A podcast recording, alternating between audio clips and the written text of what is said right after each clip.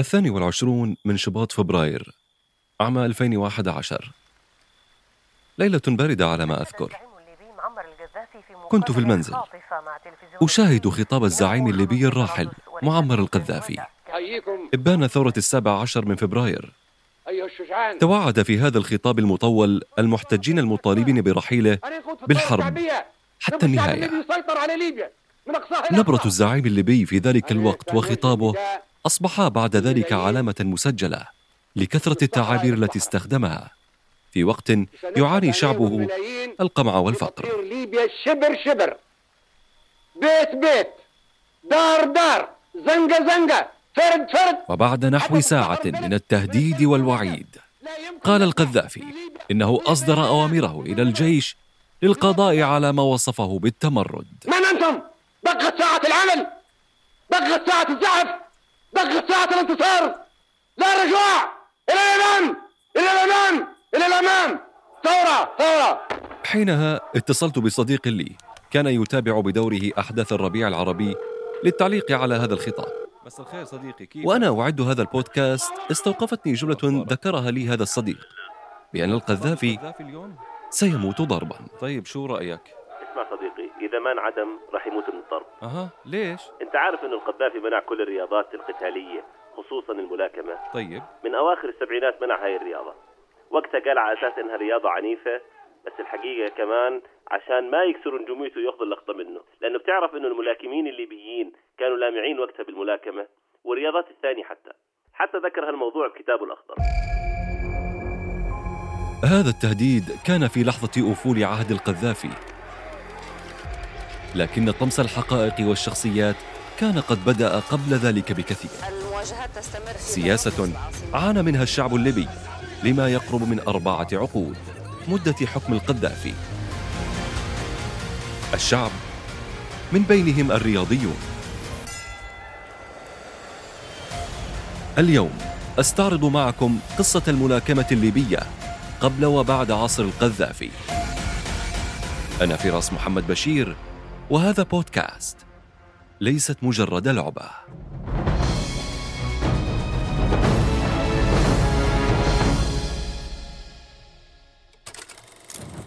عام 1974 صورة تجمع بطل العالم للوزن الثقيل محمد علي كلاي مصافحا الملاكم الليبي الواعد آنذاك جبران الزغداني. انتشرت الصورة كالنار في الهشيم. وفي عام 76 زادت نجومية الزغداني بعد مشاركته في أولمبياد مونتريال. الأمر لم يعجب الزعيم الليبي. كان يعتبر نفسه النجم الأوحد. وعميد الحكام العرب وملك ملوك أفريقيا وإمام المسلمين. ليس في مضمار السياسة فحسب بل في كل المجالات حتى الرياضة. في ذلك العام أسدلت الستارة عن حلبات الملاكمة في ليبيا. بعد حظرها من قبل القذافي. منذ ذلك الوقت اختفى الزغداني ومعه جيل كامل من الملاكمين. قبل أن يعيد الليبيون إحياء هذه اللعبة بعد ثلاثين عاما تقريبا على منعها. في سبعينيات القرن الماضي أصدر القذافي الكتاب الأخضر. كتاب فرضه الزعيم الليبي دستورا على بلاده وشعبه.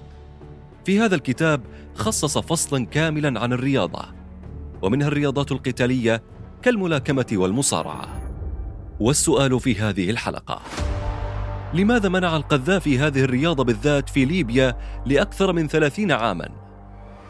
هل كان يغار من شهرة الرياضيين أم يخشى تهديد نفوذه؟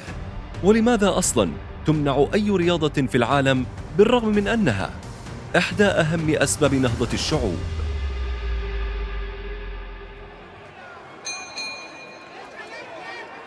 في بداية السبعينيات وبعد فترة قصيرة من وصول القذافي للحكم كانت الملاكمة من أكثر الرياضات الشعبية في ليبيا.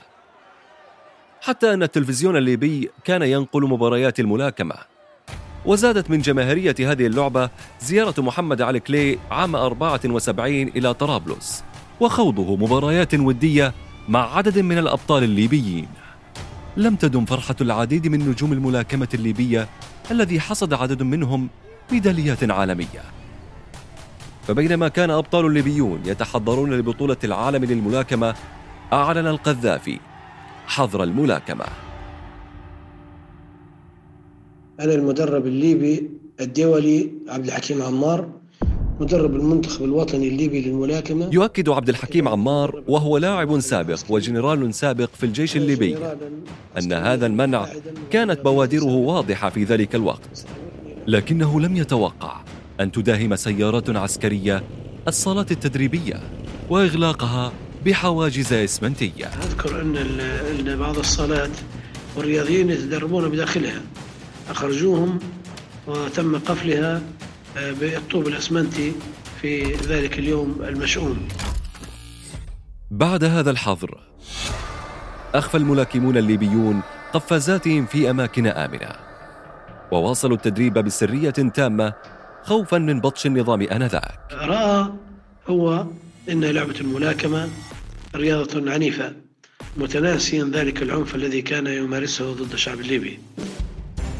المفارقة يقال إن القذافي الذي منع لعبة الملاكمة ساهم في تمويل مباريات للعبة في زائير والتقى محمد علي كلي حين زار ليبيا. رياضة الفن النبيل كما يصفها عشاق الملاكمة اعتبرها القذافي وحشية. أما عقابه لملاكمين ليبيين تعدى حدود وصفه للعبة نفسها. وكان هذا واضحا في قصة بطل إفريقيا الملاكم محمود أبو شكيوة. محمود عبد السلام أبو شكاوى الرياضي العربي الليبي وبطل قارة أفريقيا للملاكمة في سنة 1979 يروي محمود أبو شكيوة بطل بطولة إفريقيا لعام 79 جبتها من حين كان يتحدث لأصدقائه في عام 2004 في أحد مقاهي طرابلس عن بطولاته. ويتغنى بأنه بطل إفريقيا في الملاكمة. أنا في يوم من الأيام مقامزن وأصدقائي في المقهى من مقاهي طرابلس. طبعا تحت تحت أنت بطل مش عارف قلت أنا بطل ليسأله أفريقيا. أحد الجالسين. ال- وماذا عن القذافي؟ يجيب أبو شكيوة بأن القذافي لم يمارس الرياضة قط معمر القذافي مش بطل إفريقيا ما لعبش معانا ما زولش لعبة الملاكمة باش بطل إفريقيا. وهنا عم الصمت المقهى. وبعد ثلاثة أيام بعد ثلاث أيام على طول آه، لقيت روحي هنا في السجن. تم اعتقال أبو آه، شكيوة سليم. وسجنه آه، وتعذيبه أيام- لدرجة أيام تشويه آه، أصابعه. على الأرض وهو جاب مطرقة وتفل يضرب في آه، صبع صبع عرفت كيف؟ بدل ما يكرموني آه، سجنوني و... و- هذا اللي صار يعني. دمروا لي يدي ومع قصة أبو شكيوة ينفي عبد الحكيم عمار تعذيب نظام القذافي للملاكمين بحجة أنهم ملاكمون فقط. ما يشاع بأن معمر القذافي أعدم أو أوقف في السجن لبعض آه، ملاكمي القدامى. طبعا هذا كلام عاري عن الصحة. هلا والله.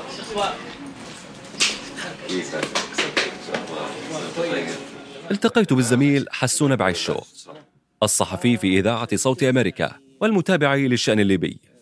كنت أريد أن أفهم منه أكثر عن مغزى معمر القذافي لمنع الملاكمة في ليبيا. هو معمر القذافي أنا أعتقد لو أنت حللت هذه المسألة تحديدا ستجد أنه هو مش ما كانش ضد الرياضة في حد ذاتها بس هو كان ضد الفردية ضد الانديفيدواليزم ومع كل هذه السرديات في هذه الحلقة نعود للسؤال ذاته. لماذا منع القذافي الملاكمة؟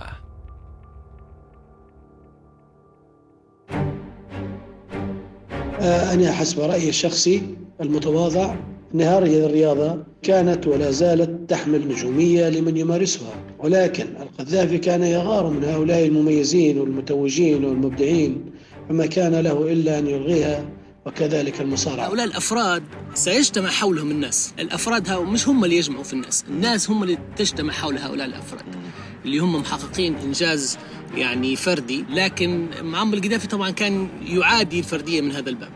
يعني حتى حتى ما يفقد هو سطوعه حتى لا يف... طبعا طبعا.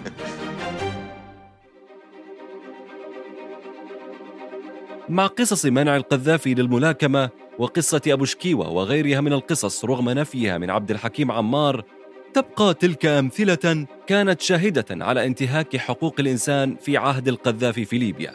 وما هي إلا واحدة من اللقطات التي يعتبرها كثير من الليبيين ما يصفونه بهوس الدكتاتورية بحب شخصيته الذي كان ينظر إلى الرياضات الفردية بعين الريبة والشك خوفا من أن تنجب أبطالا يسرقون الأضواء منه. والرجل يعني وصل إلى مرحلة أتذكر أن في مثلا في مسألة آه، رياضة كرة القدم مثلا مم. في مرحلة معينة كان المعلقين ممنوع عليهم إن هم يقولوا أسماء اللاعبين. فكانوا يقولوا مثلا صاحب الغلالة رقم خمسة يلعب في الكرة لصاحب الغلالة رقم سبعة. شباط فبراير عام 2011 محطة مفصلية في تاريخ ليبيا. الشعب ينتفض. الثورة تنطلق وتجتاح المدن ليهرب القذافي ويقتل بعدها في مدينة سرت. ولتختلف الروايات بشأن كيفية مقتله. هناك من قال بأنه مات بسبب جروح تعرض اليها وهناك من قال بأن الرجل قتل برصاصة من أحد الثوار وهذه ذكرها يعني آه، رئيس الوزراء الراحل محمود جبريل. مات القذافي ومات معه الكتاب الأخضر. أنقذت القفازة الليبية من تحت الركام. ودبت الروح من جديد في حلبات الملاكمة والرياضات القتالية. أسس لنا اتحاد وطني ليبي منتخب أسوة باتحادات الوطنية. تجمع كل شيء. حاجة حلوة. يعني مش إن بناء بنت يعني أو بدات يمارسوا فيها في ليبيا بالتحديد في بنغازي مقولات كثيرة تتحدث عن أهمية الرياضة وريادة الشعوب فيها. أقتبس منها عبارة ولو كانت معكوسة بالنسبة لكم. إن الجسم السليم في العقل السليم. هل قرأها القذافي؟ كان هذا بودكاست. ليست مجرد لعبة. وأنا فراس محمد بشير. لا نستطيع أن نعرف ماذا جرى بالضبط في المكاتب المغلقة. لذلك فالحوار الذي سمعتموه في الحلقة حوار تخيلي. يعتمد في محتواه على المصادر التاريخية المتوفرة.